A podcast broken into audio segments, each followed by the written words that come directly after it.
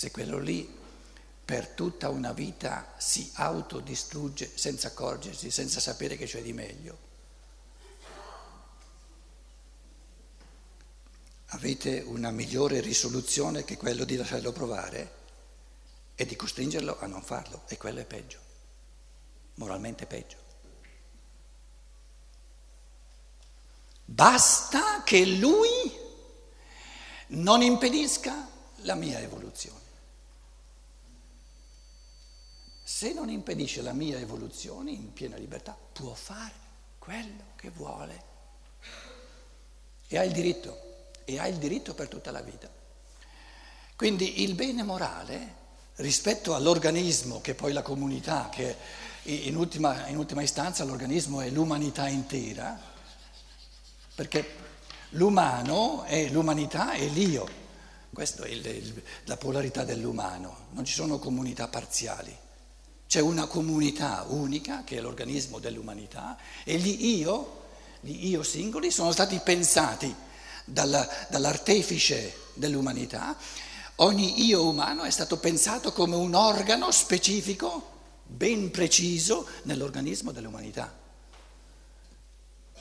Una, una, una sfera di, di, di fantasia morale per noi vertiginosamente alta, sublime. Immaginiamoci se noi la nostra testa fosse capace di architettare tutti gli io, che poi sono 6, 7 miliardi incarnati e ancora di più disincarnati in questo momento. Quindi facciamo una trentina di miliardi di io umani, pensarli tutti diversi l'uno dall'altro, perché ogni io è del tutto diverso da un altro io. Nessuno di noi quando dice io intende dire io sono quasi come te, no, no, no, no, io sono tutt'altra cosa di te. Quindi pensare una trentina di miliardi di io, ognuno diverso dall'altro, e poi pensarli. Ieri sera parlavo di una macchina, di un'automobile, non basta pensare tutti i pezzi, bisogna pensare tutto il modo in cui i pezzi non sono organizzati, sono meccanicamente connessi. Ora, gli io umani sono stati pensati in modo tale che se ogni io si esprime genuinamente, come il cuore, il cuore genuino, la mano, una mano genuina, il, il, il, ehm, diciamo, la milza, una milza genuina, salta fuori, sono stati pensati in un modo tale che sono come i membri di un organismo. E la legge, la salute, la salute è, diciamo, um,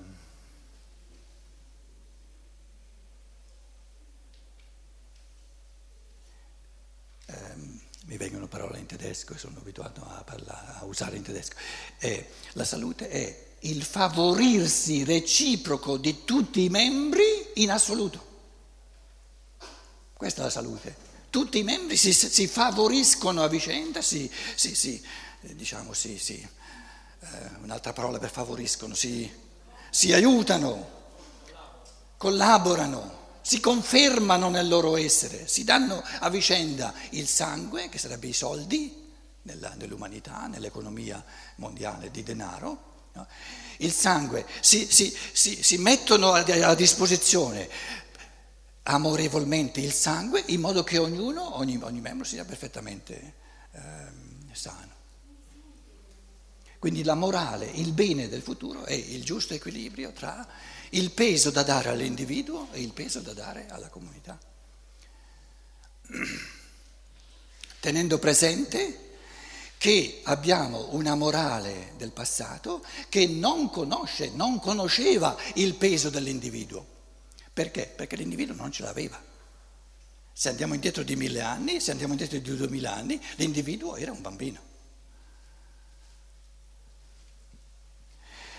Andiamo indietro di mille anni, quello che diceva la Chiesa era, era insindacabile. Ma perché era insindacabile? Perché gli individui non avevano ancora la capacità di criticarlo, di prendere posizione, di dire no, no, no, no, lì caro Papa, lì hai pensato bene, lì hai pensato sbagliato. Andiamo avanti di mille anni, l'individuo si fa sentire, giustamente. E questa moralità del futuro. Adesso siamo nel mezzo, soprattutto nella, nella, diciamo, nei paesi occidentali. la grossa differenza tra il mondo islamico e il mondo, permettetemi di dire, pseudo-cristiano,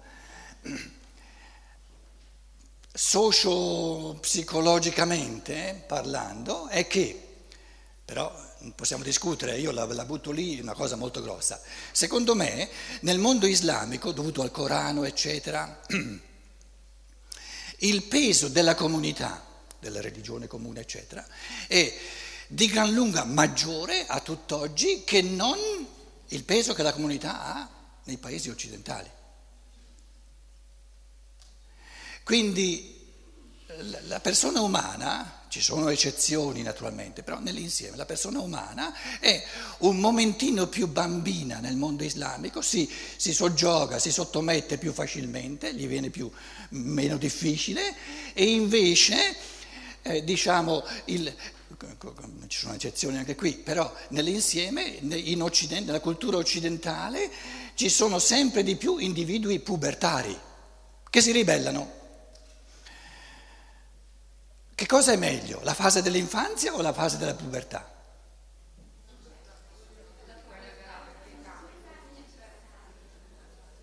Sono tutte e due le fasi, sono tutte e due necessarie. Bisogna passarle tutte e due.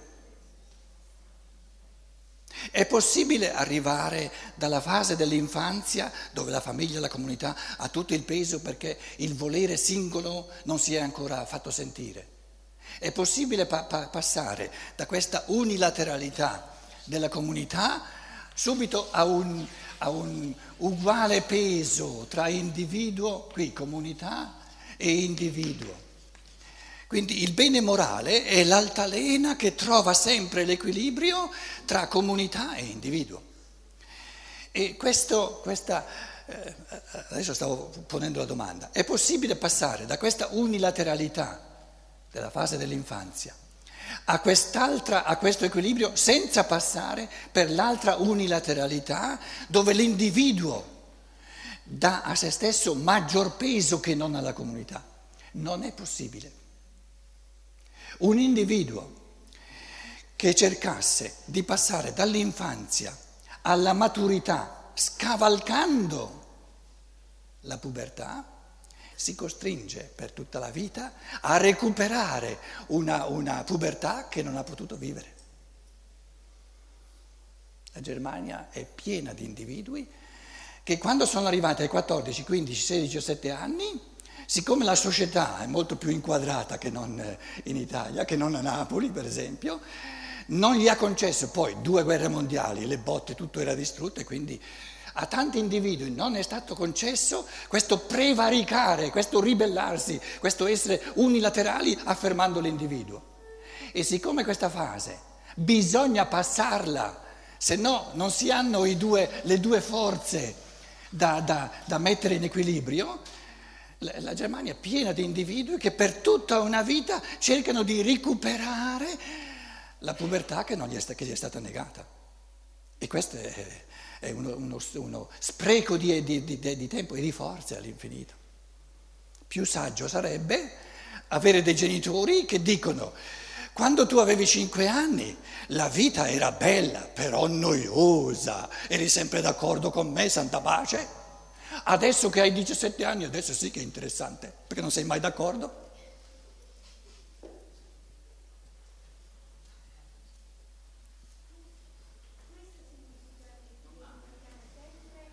Quindi l'ubbidienza è bene, la disubbidienza è il meglio, è meglio.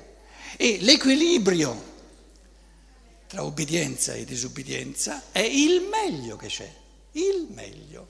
L'equilibrio è il meglio.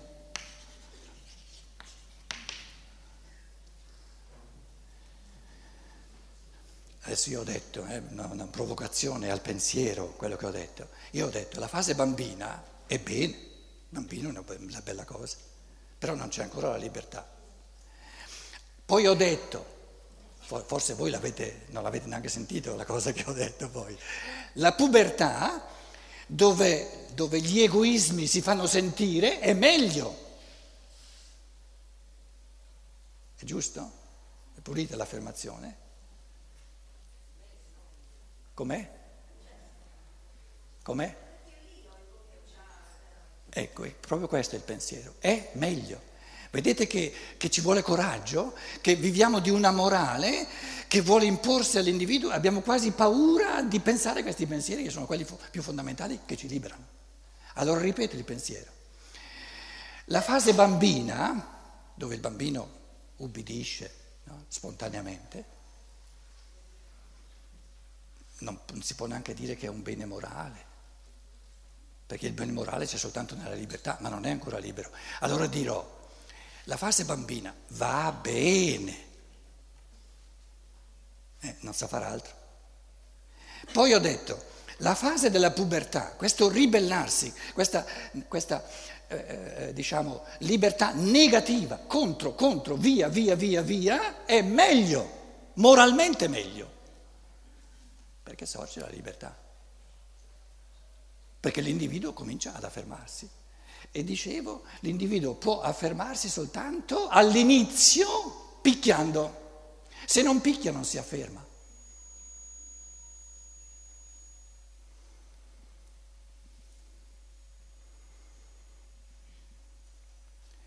Un individuo che non, ha, che non ha mai dato botte è un cimitero,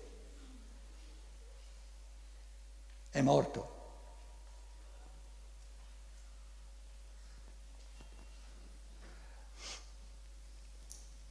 Allora ha detto, non essere capaci di dar botte, vabbè. Dar botte è meglio. E cos'è ancora meglio? Il meglio di tutto? Le botte che ritornano. Allora, quando le botte ritornano, vengo eh, per forza, no? entro in questo gioco dell'equilibrio tra le botte che do e quelle che ritornano. E quella è la salute maggiore che c'è. Quindi, quindi il bene morale è la gestione artistica sempre più attenta, sempre, perché le botte, io adesso vi sto dando un sacco di botte, eh, forse non ve ne siete accorti, ma io ve le sto dando, capito? E mi, mi, accorgo delle botte che si preparano, che poi ritornano indietro. E me lo sto godendo, quello è il bello. Quindi, quindi la salute dell'organismo, dell'umanità è diciamo, io ho detto le botte tra virgolette, lo capite quello che voglio dire, no? La forza dell'individuo che si afferma, però la comunità gli dice, guarda che tu questa, questa, questa, questa forza dell'individuo non la troverai, tu non ti puoi affermare contro l'altro, ti puoi affermare soltanto a favore dell'altro.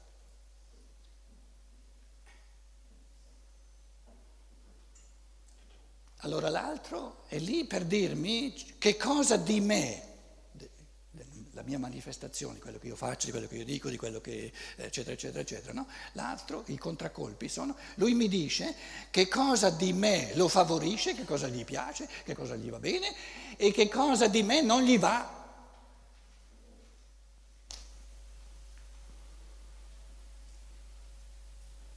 Allora mi devo di nuovo far ricattare? E fare soltanto, tirar fuori di me soltanto quello che piace agli altri?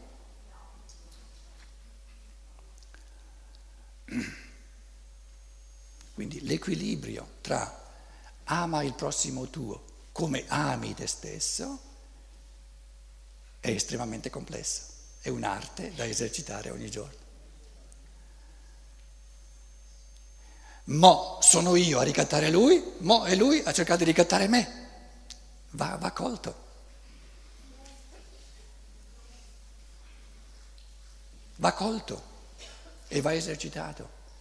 E tante volte pensiamo di, di, fare qualcosa per gli altri, ma in effetti lo facciamo soltanto per noi stessi, soltanto per noi stessi. E allora le, gli altri si, si fanno sentire e si tratta di... Quindi l'arte, il bene morale è la salute di tutti. Però per la sua salute ognuno di noi dipende dagli altri. Nessuno può essere sano senza gli altri. È ovvio questo.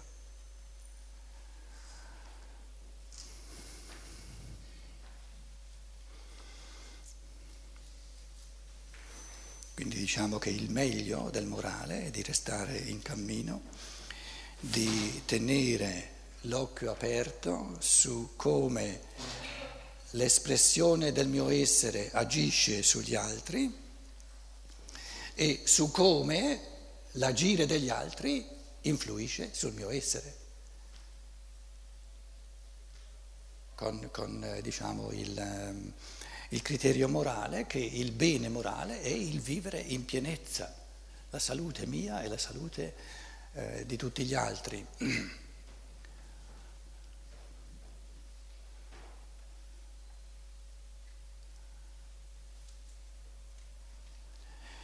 Detto in un altro modo,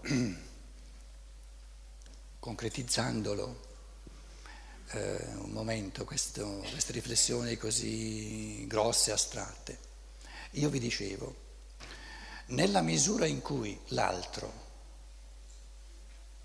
e poi dobbiamo, dobbiamo intenderci nel quotidiano, nel sociale, nella misura in cui l'altro, tu che mi, mi vivi accanto, non intralci, non impedisci, non distruggi l'espressione sincera del mio essere, per quanto mi riguarda puoi fare quello che vuoi. Basta che non intralci, anche questa è una cosa non complessa da capire, però basta che tu non intralci la mia evoluzione, l'espressione del mio essere. A questo punto um, ci troviamo Sto parlando di una soglia evolutiva enorme, soprattutto in Occidente, dove, dove la pubertà, il rumoreggiare, il ribellarsi dell'individuo è già in corso da diversi secoli, se volete, e adesso siamo nell'intento di creare il bene morale che è l'interazione di reciproco favorimento tra individuo e comunità. E sto cercando di enucleare criteri fondamentali per questo bene morale che è favorirsi a vicenda tra individuo e, collettività. E uno dei cardini di questa morale, che già vi accennavo, è che non esistono doveri.